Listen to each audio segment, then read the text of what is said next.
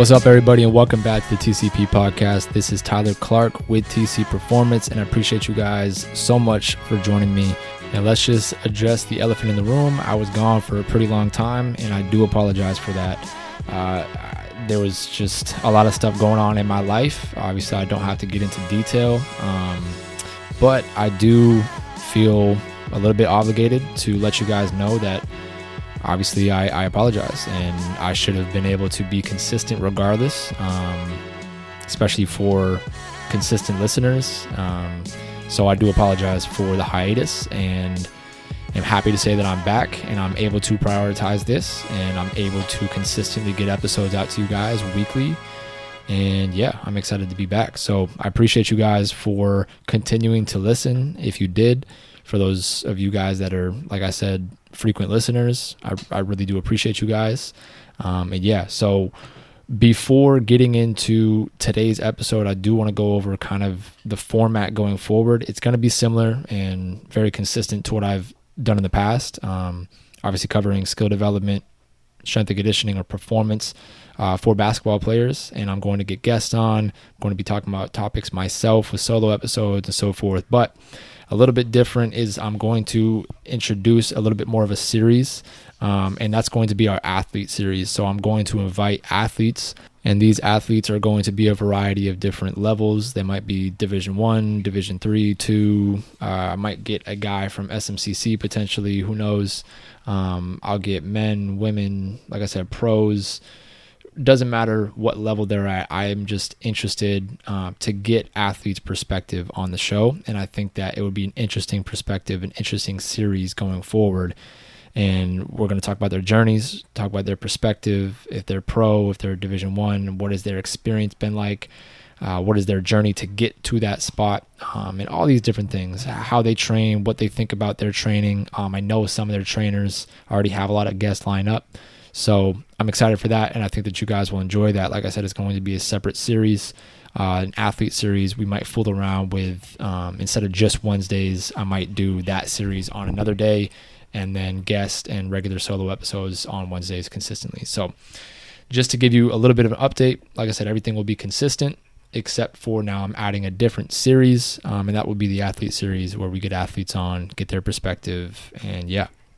So Anyways, enough of all that kind of stuff. For today's episode, we have a great guest on. His name is Alex Sarama, and he is a basketball coach. And Alex is, I don't want to sugarcoat it, but I think that he is a genius, especially when it comes to development in basketball.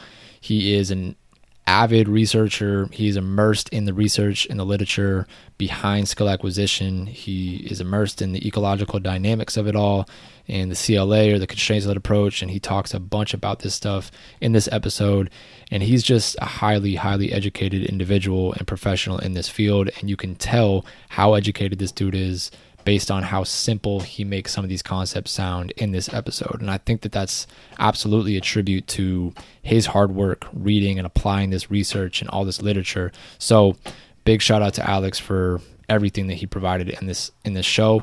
Um, I'm not going to provide too much more about Alex, other than that he is from the UK. He's been involved in a plethora of different programs. Uh, most notably, it's called the College Prep. It was in Italy. It was a three-year program that he was orchestrating himself. Obviously, he had some help, but he was the main guy there, and he helped develop a bunch of players from all over the world for 10 months for three years. Um, and it was incredible. You could see a lot of this stuff on Basketball Immersion uh, throughout YouTube, on Instagram, all these different things. He's helping out Paris's team right now, um, and then he's also been involved with the NBA to start his career. Um, and he will be back in the NBA very, very soon. I cannot tell you guys the team quite yet because that's not um, exposed information, but I'm sure that it will be soon. So, without further ado, um, Alex explains a little bit more about who he is. And please, please get a pen, get a piece of paper, use your notes on your phone because there's a lot of good information here. Please enjoy. Alex is great. Without further ado, Alex Sarama. All right, what's up, everybody, and welcome back to the TCP podcast. This is Tyler Clark with TC Performance. Appreciate everybody for tuning back in. Super excited for today. Um, I got Alex Sarama. I'm super excited for this. If you guys don't know who Alex is, um, Alex, I know we have somewhat limited time. So if you want to just give a quick background on who you are, kind of what you're about, and then we can get right into it. Yeah, absolutely. Firstly, Tyler, it's a pleasure to be on the podcast. You know, it was it's just so refreshing. I, I went on when you first sent it to me and I scroll back past episodes and you know you're talking about things like an affordance. And for me it's just it's music to my ears because I've I've really been hoping for some while for a while now that the basketball world starts changing and adopting contemporary ideas based on skill acquisition. And that's basically where you know where my passion is. It's looking at the research world and looking at you know what is the research telling us? And then how as coaches or you know other practitioners such as athletic performance trainers physios etc you know how can we apply this research into our practice and what we're doing every day? So i'm from the uk originally um, grew up uh, loving the game spent uh, a number of years working for the nba where i, I ran all their uh, basketball kind of clinics camps in, across europe middle east and africa uh, and then since then, I've been spending three years in Italy where I was running a program called College Prep. And the whole essence of that was essentially to basically pioneer evidence based ideas and looking at what skill acquisition uh, looks like in, in a practical setting when it's applied and interpreted correctly. And I've recently just moved to uh, the London Lions, where I'm, I'm acting as director of methodology, which is a very new position in the basketball world, but basically it's all aligned with kind of everything I mentioned to date.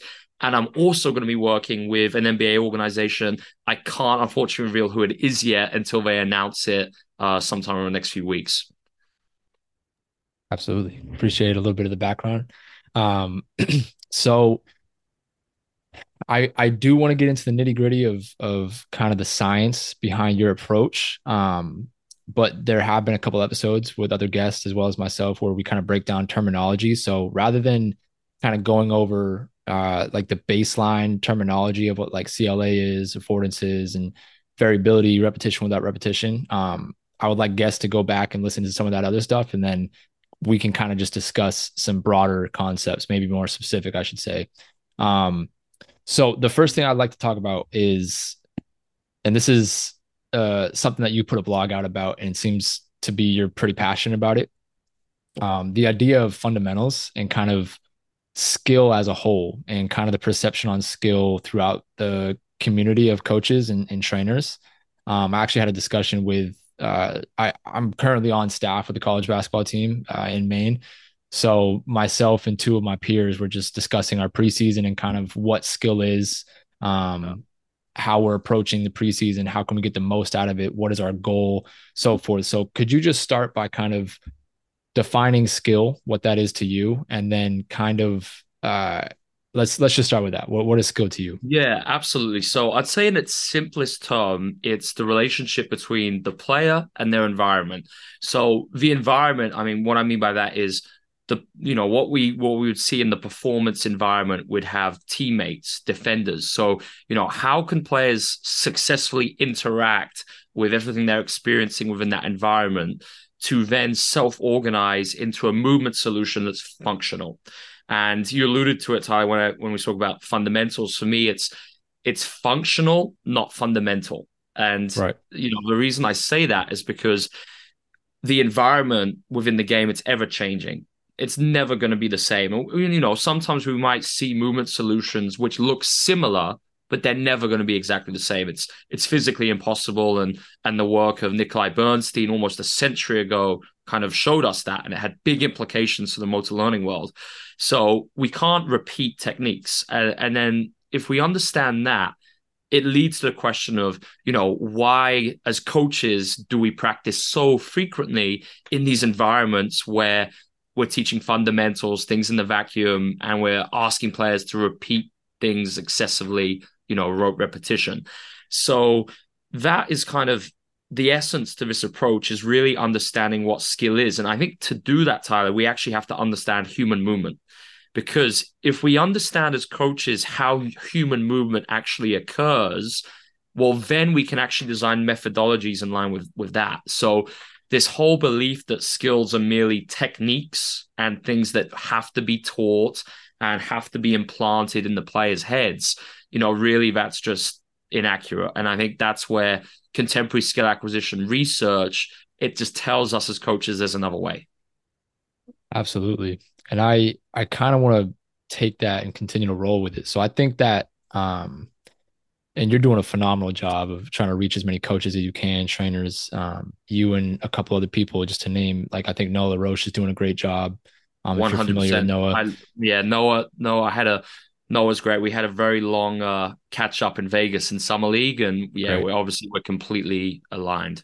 Yeah, yeah. I think I think Noah's also doing a great job. Um, with the concepts with just expanding kind of the perception of training and how we can improve as coaches and i think that something that noah does well and is brought to my attention as well um, is kind of taking away the idea of trainers versus coaches and i like it doesn't have to be separate and a lot of the time on staff you'll have obviously the head coach player development coach and it's kind of like the communication isn't always there. We're not doing things that yeah. could be always so conducive. So your approach is a lot more holistic, where it's like it doesn't even matter. You don't have a player development session and then your your team practices, especially with some stuff that I've seen for college prep when you were coaching with them. It's like everything is happening at once. You do have yeah. some separate sessions, I'm sure, but talk to me about that because the perception on that is sure we still need to have our sessions excluded from yeah. practices. Well, Tyler, that's a fantastic observation. And I'm so glad you brought it up because it's, for me, it's one of the biggest misconceptions of what player development is and, and what it's about. So I, I call it siloed organizational thinking, where what we see is we have in, and it's very common even in the, in the NBA, where we have these departments which are in their complete separate silos head coaches, player development staff, physio, athletic performance. And you know, I'll, I'll, get later, I'll allude to why that is. But I think the biggest silo, like you said, is between player development and team development. And I don't, I just call myself a basketball coach. And I had this conversation with Noah and Joe Boylan. Joe's the, the an assistant coach at the Timberwolves. And how we view ourselves is we're basketball coaches. We have to know about shooting. We got to know about player development. And critically, we got to know about principles of play because we have to know how our players are interacting within their environment. And this is what we what we've seen traditionally in the skills training industry is a huge focus on individual moves and I, I call it static one-on-one. Now of course you know if you were to have maybe the top 0.1% of global basketball players the likes of james harden steph curry lebron then you know doing static one-on-one could be useful. However for the majority of players, that is not their role and that's not how they play. And and that means what we need to do is expose them to the affordances, aka the opportunities for action that they will be exposed to within their performance environment. So this is why, you know, I think it's critical to develop uh, individual skill. And for me, that would mean increasing functionality within different part, uh, areas of the game, increasing adaptiveness, such as shooting, finishing, passing. But even then, I don't really like categorizing skills because I think everything happens together. And that that's how the game is played. It's all these numerous in- interactions between a player teammates defenders etc so i just think it's really critical that we understand principles of play and we design those into what we're actually doing within a player development setting Absolutely. And I, I think that, um, like I said, I was doing some of my own research on you um, throughout this week, and I, I came across a handful of videos. I think one of them was a, uh, I think the first practice of the season for uh for college prep, and you were laying down a lot of the foundation for everything going forward, and kind of mapping out what sessions or practices look like, um, rules, kind of principles, like you were saying, um, and you're not only teaching, obviously skills, techniques, and all these important things, understanding how to make decisions and creating and orchestrating an environment that's conducive to these players, but you're also laying out well, what's the most efficient shot, a layup, or what what is an inefficient shot, a contested mid range, right? So you'll get one point for that, or you'll get five points for a wide open layup, things like that. So it's we're orchestrating a, a session and a practice so we don't have to explicitly teach these things. And i think that that's the biggest thing. I i i really took away from that and i liked it. No that's exactly it. And ultimately i think it's just getting the players um skillful in the in the best areas. And i think shot selection is a great example of a task constraint where it's a very influential constraint because it really educates their intention and their attention. And one you know one of the prominent researchers uh, of, eco- of an ecological dynamics approach, Ian Renshaw, he's spoken about how intent is one of the most influential constraints and you see that in shot, shot selection because what it does is i call it gold medals you know shots in the smile. When we really incentivize those and we don't really count you know mid ranges and, and and all that players become way more skillful at the most important thing which is getting gold medals and because they're forced to do it so then they get more possessions where they're doing that stuff now you know, I would do some small sided games too where we shoot mid ranges just for just purely for developing more adaptive shooters. But the players know it's not a shot we're trying to take within our principles of play. And, you know, previously, for instance, I'll give you an example. I was coaching in Belgium. And for me, it was, it didn't end up well. I was actually fired from the program. This was just before COVID. Um, but I'm really pleased that I did it because it it really allowed me. I experienced firsthand things like siloed thinking, and for instance, the player develop. I was a team coach there, but the player development coaches would do all the player development. It would be like a traditional approach mixed with a games approach, um, and they'd spend a lot of time teaching floaters, you know, and doing these mid range moves. And then obviously in my practices, we wouldn't shoot those shots. But it's that is just a perfect example of what's kind of going on all over the world, even at the highest level, Tyler. There's a lack of kind of connected thinking. And for me, this is why it's so important that as organizations, regardless of the level, we have to have a shared theoretical understanding of, you know, what are our principles of play and then what skill acquisition ideas kind of make sense for bringing these to life. And and if we don't do that, it's only going to lead to siloed thinking continuing as a very kind of predominant form of life within the basketball industry. 100%. And I think uh, Noah uses the term shared cognition. Um, I, I couldn't agree more with you. Uh, so to kind of go off of that, I think that the communication aspect and everybody being on the same page absolutely is needs to we need to see that more throughout all levels, whether it's high school, college, NBA, yeah. pro, whatever it is. So what what has kind of been your approach to doing that? What has been your experience uh talking to coaches at the pro level, college level? Because I know that there's I'm sure a lot of, you know, not necessarily great impressions on it. The perception on it might not be great. Um, so, what has been your experience kind of exposing that? Absolutely. So, I mean, my number one intent is basically not to come across as some type of nerdy basketball scientist from the UK with an English accent. And everyone's like, who the hell is this guy? So, for me, it, it starts with the relationships. And I think that's if, if we want to think differently, we have to know differently. But then if we don't develop relationships in a way where we can positively influence other staff members later on, this stuff's never going to work because it's it's just such a paradigm shift to i mean when we understand ecological dynamics like it, it changes how we view the game. It doesn't just change how we coach changes everything. Uh, and this is just the momentous shift when people have been working one way for 10 20 30 years so I think we have to invest in those relationships. And I think that's something I'm going to learn about this year, you know, working obviously more more now in the States.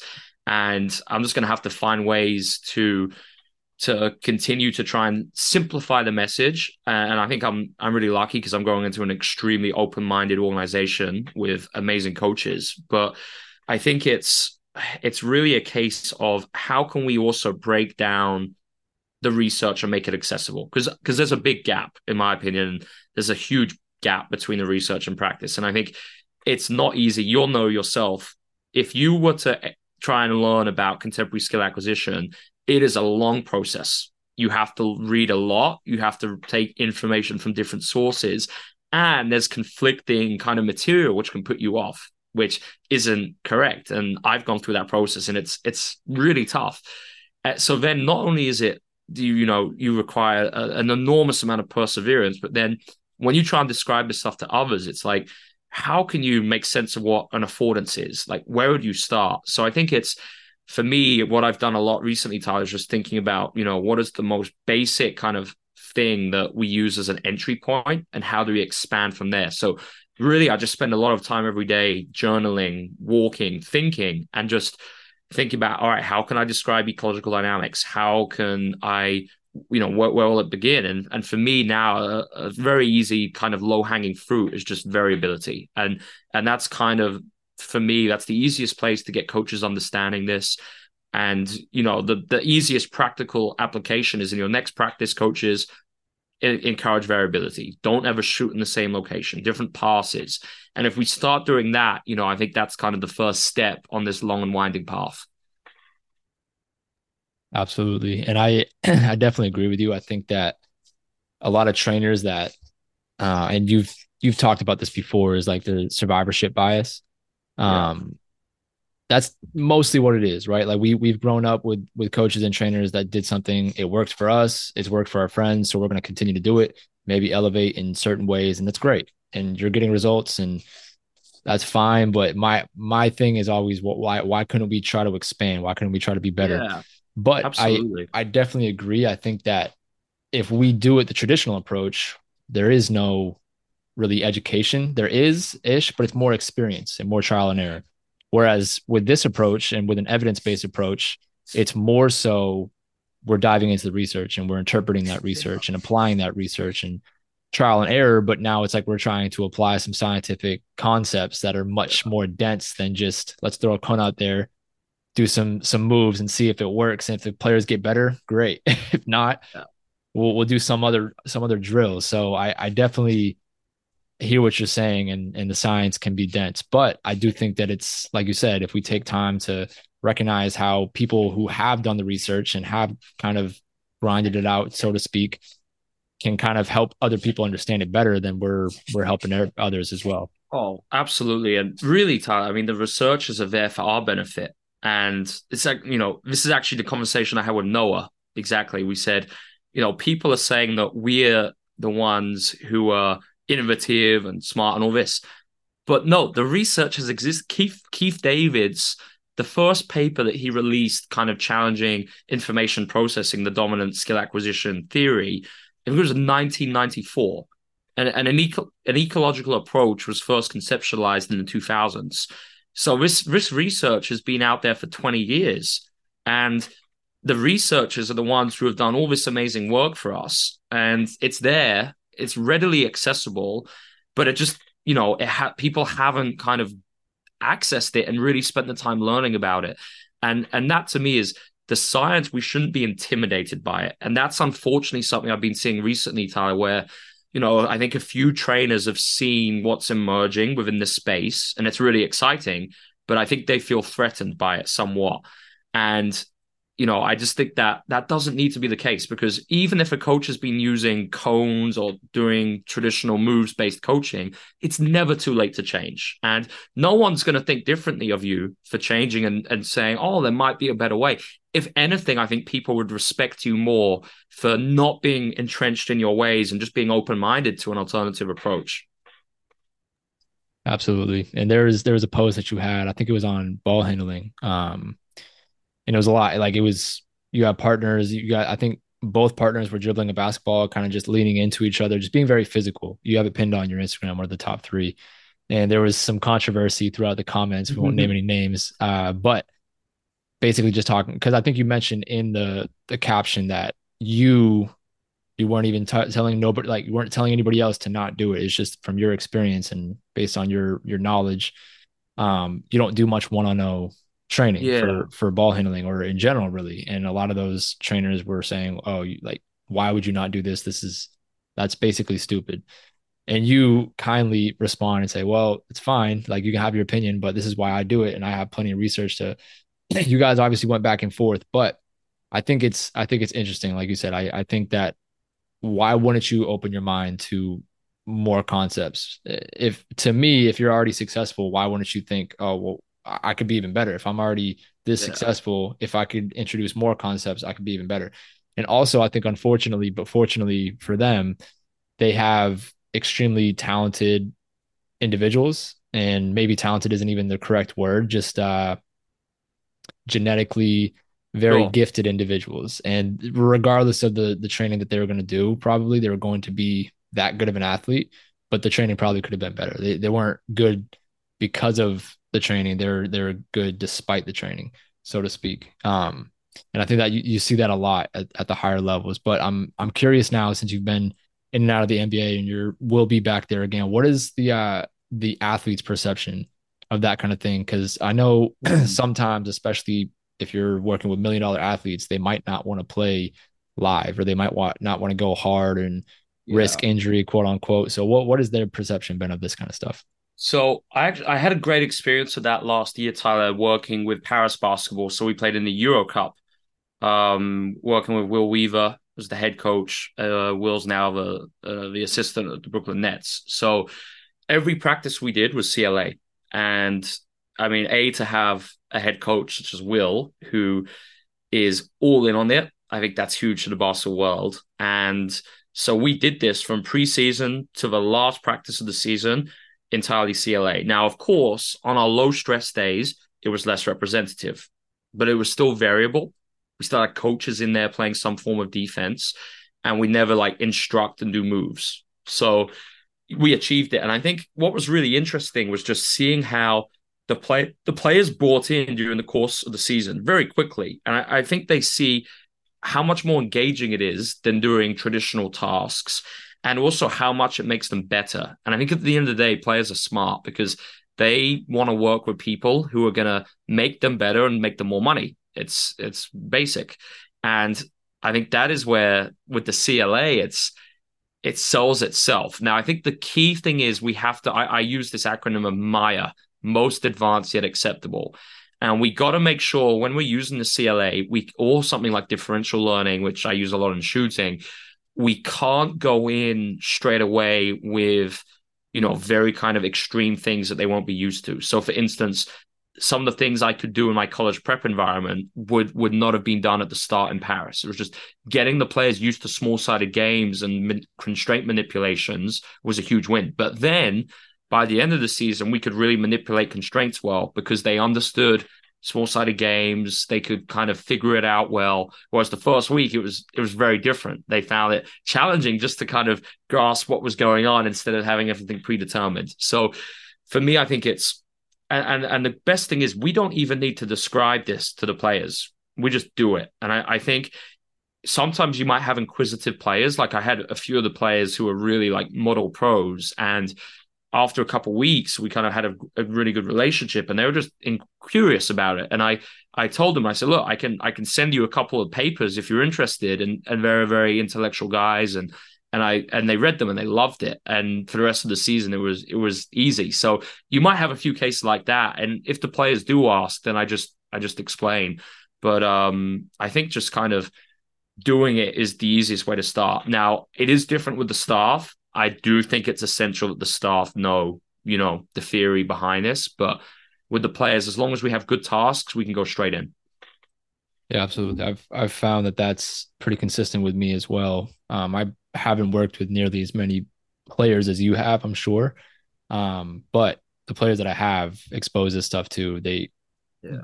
the ones that are really invested and honestly the better players are like very curious, like you said, in what we're doing and what what's a good feeling is uh, somebody that I work really close with um, the past two years. He just moved on to a Division two school, and awesome. he just called me today, and he was saying he was like, "This is gonna be a good year."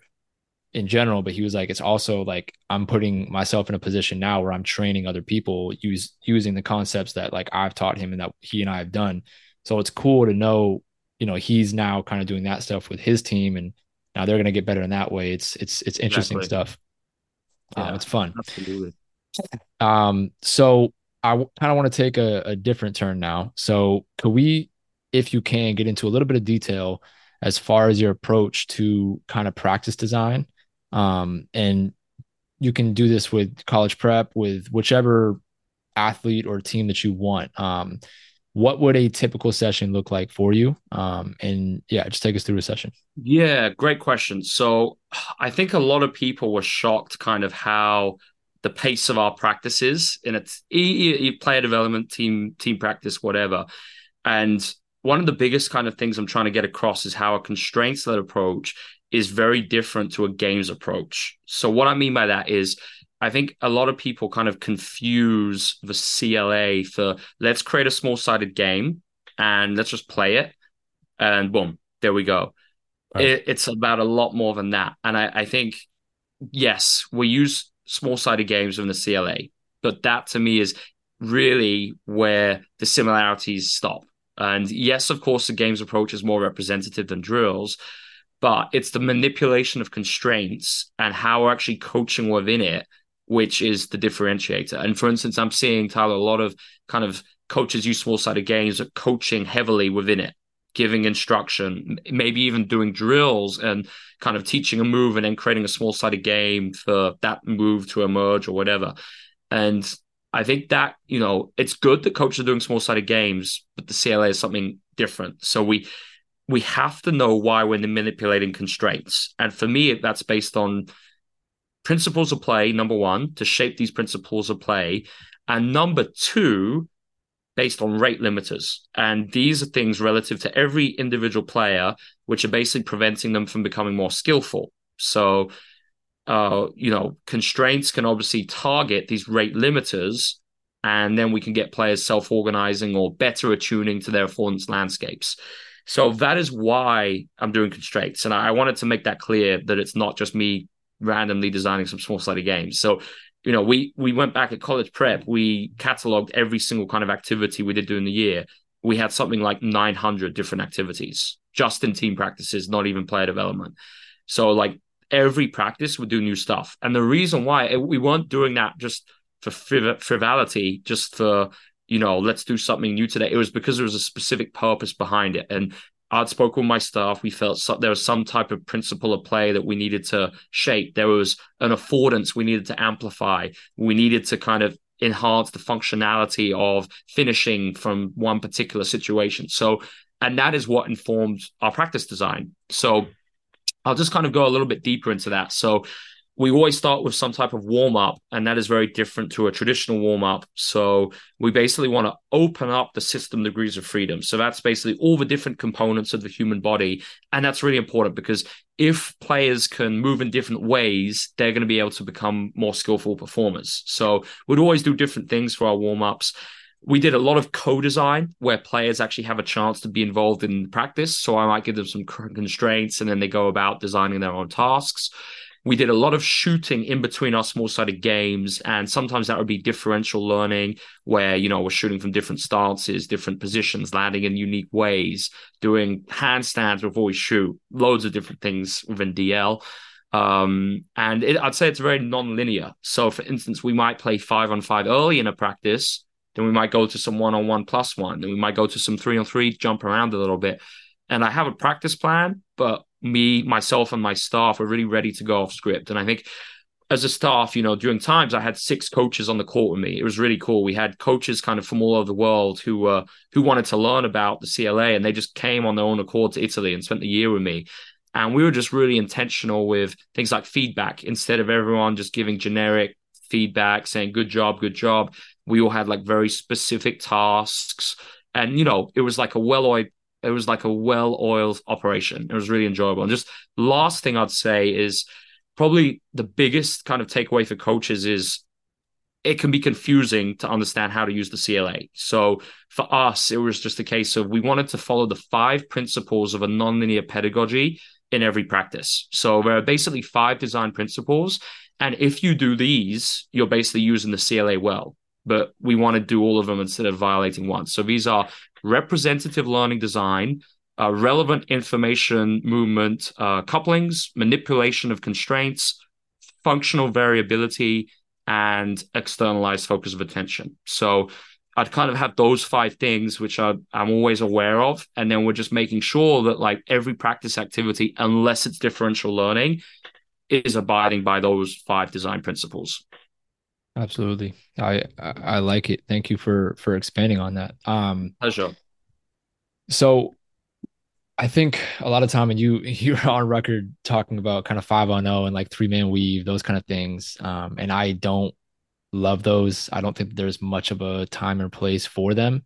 Um regardless of what somebody's reasoning might be, I don't really think that it's going to help somebody get better, especially a team whenever you have say 15 people why would you not utilize all those people? Yeah. So could you just talk about and i know you've kind of alluded to it and we haven't necessarily gotten too far deep into it yet um, but kind of just expand on why is it so important to engage the brain and why is it so important for that feedback of having even if it's just one person one kind of one kind of defender or even if it is a coach yeah. and it's kind of a guided discovery why is that so important for development?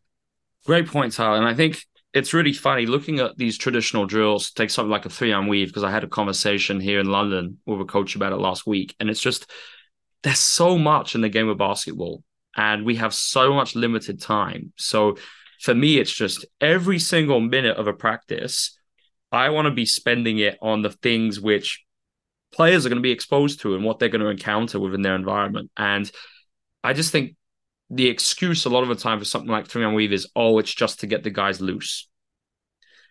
But it's not getting them loose because it's not even a good warm up because it's such a narrow range of movement solutions. And again, it's just tradition. That's the only reason it's done. It's because it's what coaches are comfortable with. So it's like, for me, not only is the three man weave ineffective because it hasn't got authentic affordances within it. It's predetermined. It's not it's not effective because it's got no principles of play which even correlate to the game.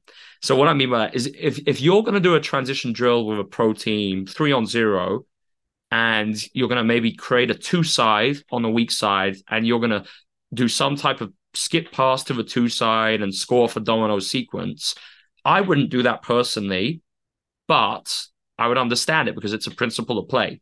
Uh, I think it would be more optimal if we add, even just like you said, one coach playing defense, depending on, you know, whether it's a low, moderate, and high practice day. Obviously, I'd prefer to have defenders, but I can get that. But when we're just doing these drills, which have no correlation to how a team plays, all we're actually doing is, I think we're disrespecting the players' time and we're just giving unnecessary load. And I'd rather just spend every minute on, you know, instead of me doing a two hour practice, which I'm, I see a lot of pro teams in Europe doing, I'd rather get in, get out in 50 minutes using the CLA. The load is the same mission accomplished. We've practiced in a way more representative setting. The players got better. We're better prepared. Right. So that's kind of my spiel on it. And I think it's just, it's cutting the fluff. And so many of these drills and so many conversations I'm having with coaches is we don't have time for fluff. We just don't. So eliminate the fluff and get straight to small sided games with good constraint manipulations, with coherent principles of play based on how you want your team to play in the four phases of the game. Yeah, one hundred percent. I I couldn't agree more. Um, just just curious. You talk a lot about representation. Obviously, that's extremely important. Um, from a psychological standpoint, obviously, if you're playing a lot of small sided games, doing some differential learning, adding and manipulating constraints, um, you're gonna have a lot of stresses and especially psychologically. Yeah. But have you fooled around with things like maybe volume of music, um, a crowd, like figuring out different things to kind of stress your players psychologically to prepare them for the game? Because that's I feel like the one component or the one factor in a lot of practices that we can almost never get you know, as close as possible to a real live game because we're not going to yeah. have hundreds of people watching our practices. Um, so what what what has come kind of been your approach to the psychological stress of things? Absolutely. So I love that's a great example of manipulating environmental constraints. And I think, you know, these constraints are a lot harder for coaches to manipulate versus a task constraint, which is obviously incredibly easy to do. Um, but something I did a lot last year was playing music. And what that could be would be crowd sounds. Even sometimes I might play something really weird for the players, like opera, just to see how they responded. And, you know, very intentionally use different musical kind of uh, genres and, and see what they did. Um, one of my favorites was with our differential learning shooting.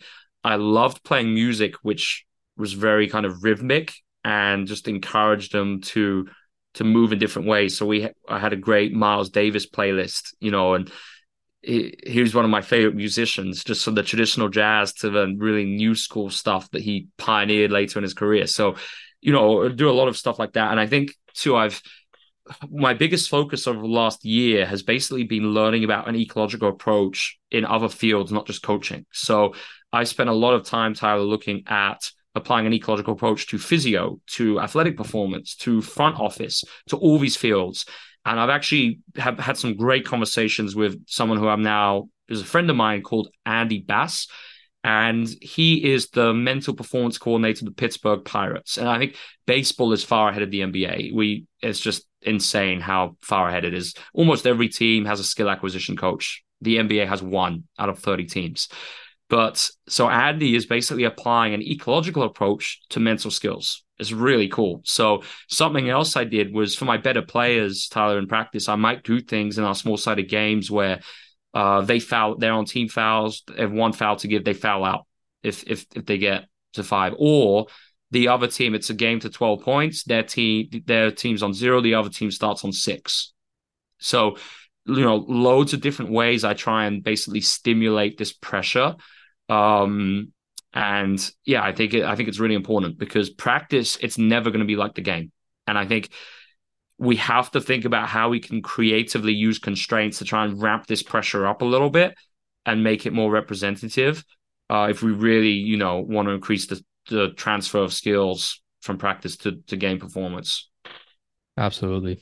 Yeah, it's I think it's it's fun to get creative as a coach in that aspect, obviously. Um, and there's there's been some things that I've fooled around with as well. I've like midway through, like if I, I try to read obviously the player's body language as much as possible. Um, yeah. and there's been times that I'm playing a certain type of music or a song that comes on and a player's super hyped up and like right before a rep or right before they shoot, I either turn it off or I like change the song or the the genre because you never know what's going to happen psychologically or, or definitely mentally in a game. Somebody could say something to you that might completely throw you off or completely change your entire everything about the game in that situation. So just di- different ways. I, I, I like it.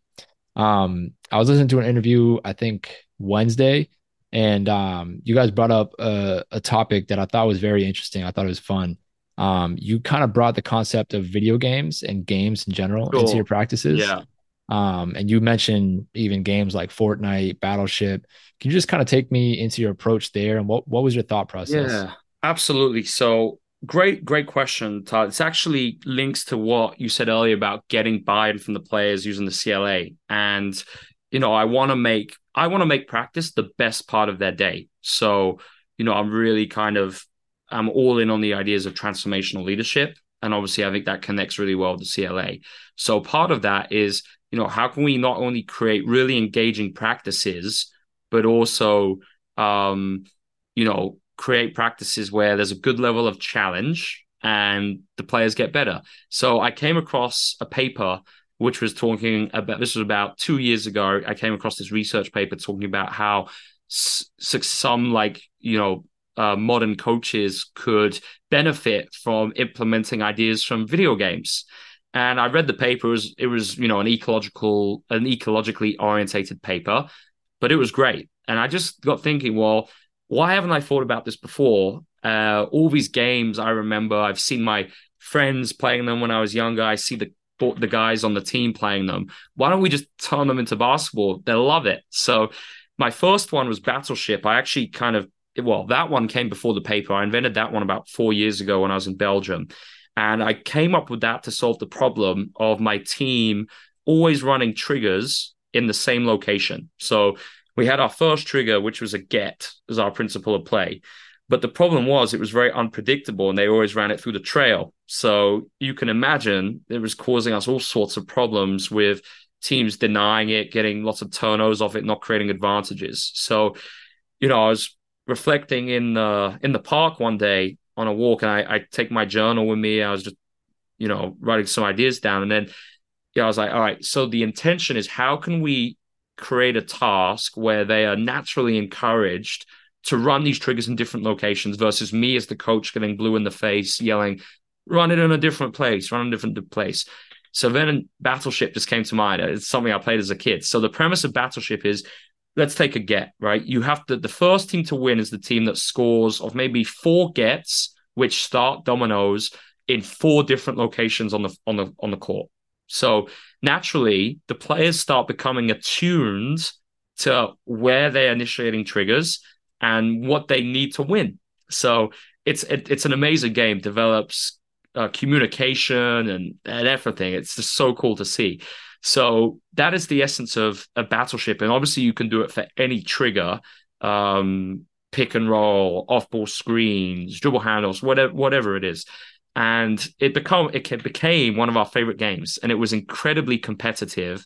and the players absolutely loved it. So that kind of gave me the motivation to branch out uh, into other areas such as Fortnite, Hitman, uh, and you know other other ideas of, the, of a similar kind. Yeah, absolutely. I think you don't see a lot of coaches really trying to stretch themselves in that way to to connect with their their players in that way to keep them engaged and like you said you you would think that coach especially kind of go back to some of our first points like coaches might not necessarily be so open minded to these concepts but if you think about it it could be as easy as why would you like you could save yourself so much trouble if screaming so you're blue in the face to go to a different location where you just have to think a little bit more critically. How can i just get this implicitly without me having to exert myself in this way? Like why why do you want to scream like that? Why can't you just figure it out so it's easier on everybody? So i i definitely appreciate your your mind and that approach a lot that's it and I, I think it's funny because a lot of coaches who maybe watched my games or college prep you know, obviously a lot of the, coaches who watch the games were naturally interested in skill acquisition, so they got it right. But then a lot of coaches who I coached against, or people who observed me coaching who maybe didn't know about kind of this space and kind of the work I've been trying to pioneer, they were often quite critical of how I coached. And the reason why is because I felt like if I was having to be a PlayStation coach in the game, it's really just a poor indictment of how ineffective I've been in the practice setting. And when it came to the game, you know, my players could basically, I, I could be redundant. They didn't really need me. You know, I made substitutions. I offered some key feedback here and there. I drew some nice ATOs.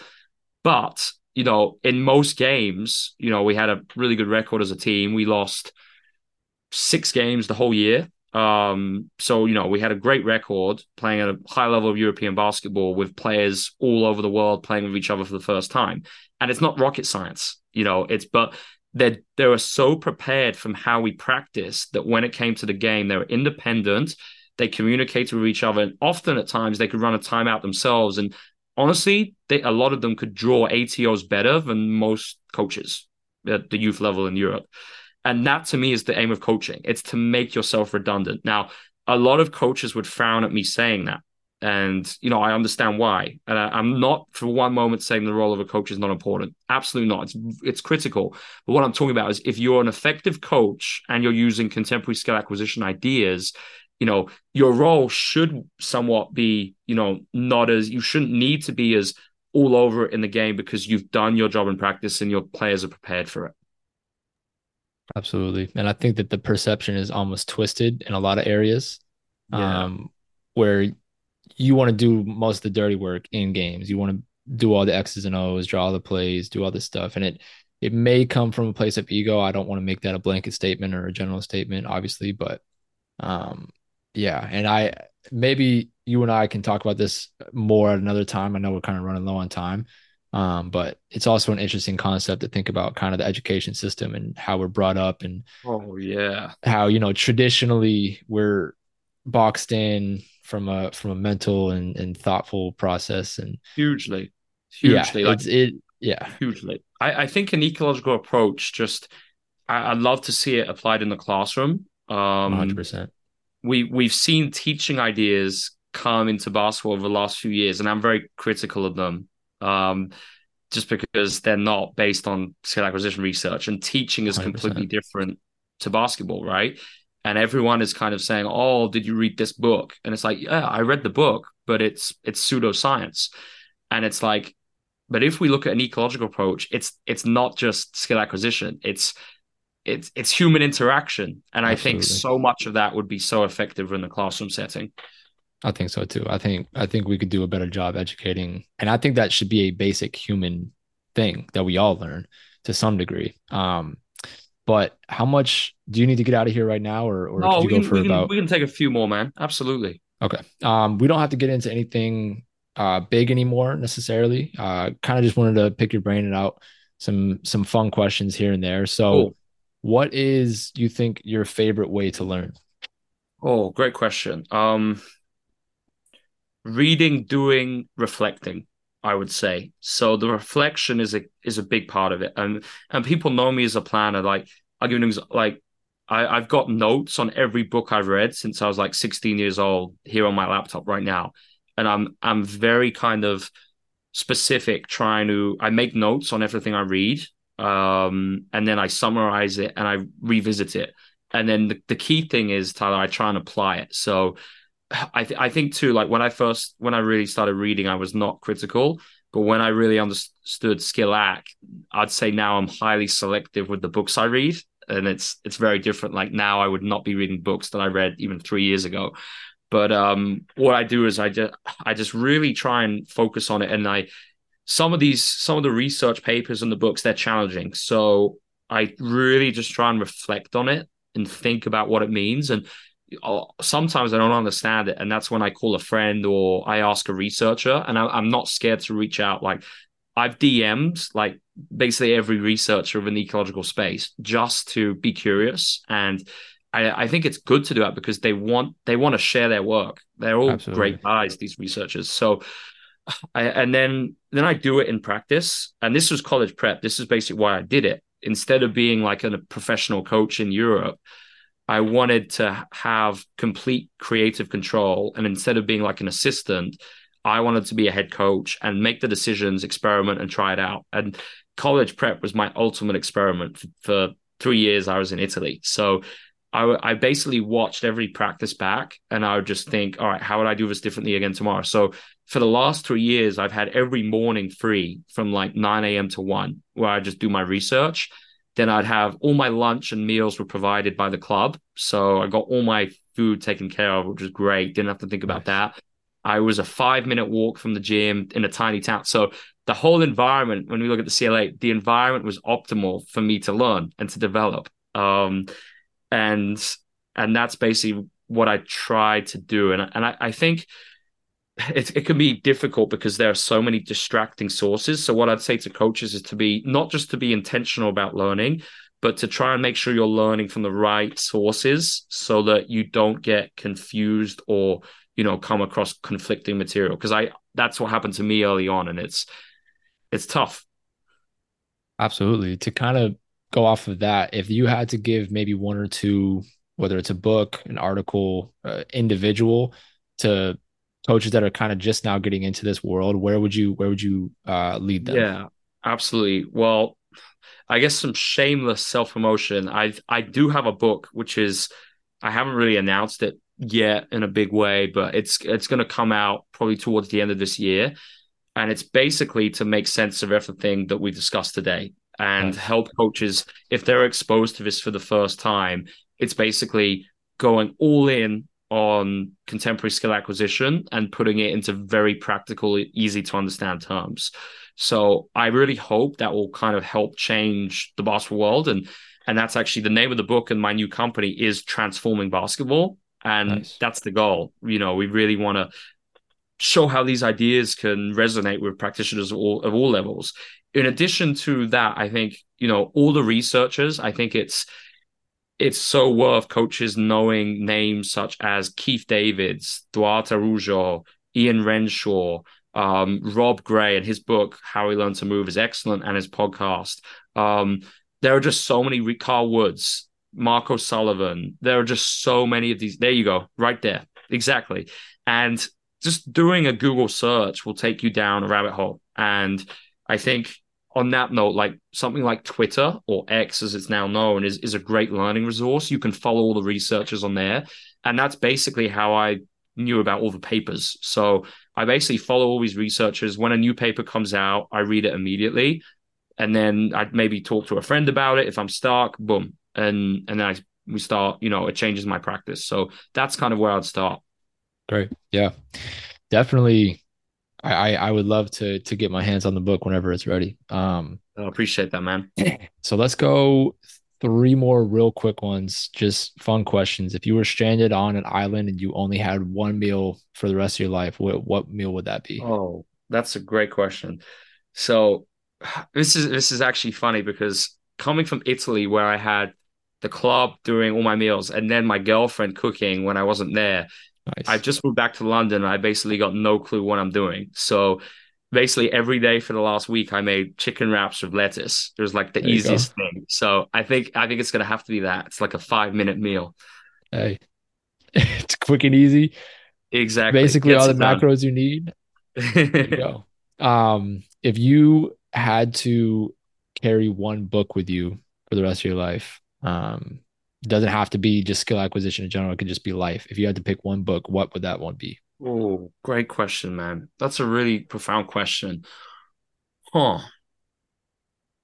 So my my biggest passions are uh, so the only things I read now are really skill acquisition or things about history and life. So I mean, like just looking at my bookshelf here, it's basically I did history at university, and that's my Nice. biggest passion. So I the area I actually like the most is Polish history, just from some of my ancestry as grandparents. So I think I might take something on that. Um, and I just for me, history is a release because I, you know, I think you have to have outlets aside from skill acquisition because it's too intense if that's the only thing. So my outlets are basically reading some historical books and playing saxophone. And I think you have to have that because otherwise it's just you're going to be consumed by it. That's that's pretty cool. Saxophone is a is a cool thing to do outside of like main thing. It's how I got the the jazz versus classical analogy, which I've stopped using because I I overdid it during the COVID period, but it might come back sometime in the future.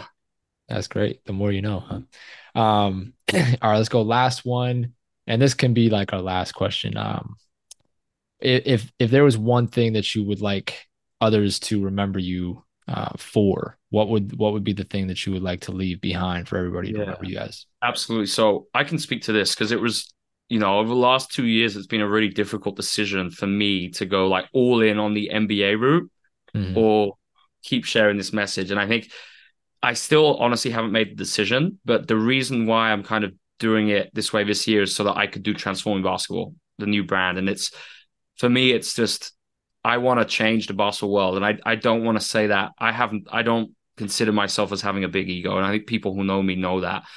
I really don't. Instead, I just I want players to get a better experience of our sport. And I want coaches to actually enjoy themselves more and unlock themselves which is what I think the CLA does. It changes your perspective on life. So I, I just want to transform how we think about basketball performance. And I would like in my lifetime for transformational coaching in the CLA to become the dominant approach. And I hope that, you know, the work of myself and several others who, you know, guys who are doing work in this space too, you know, sharing content on social media. I think it's a collective effort for all of us to keep changing the tide because it needs it. And, you know, we remember as players, I remember as a player, the negative experiences I had of basketball. And, you know, players at any level, they don't deserve that. It's 2023. And, you know, Bernstein's research came out almost a century ago. And yet Right. we're still stuck in the past. So I just want to be known for kind of shifting the basketball landscape and hopefully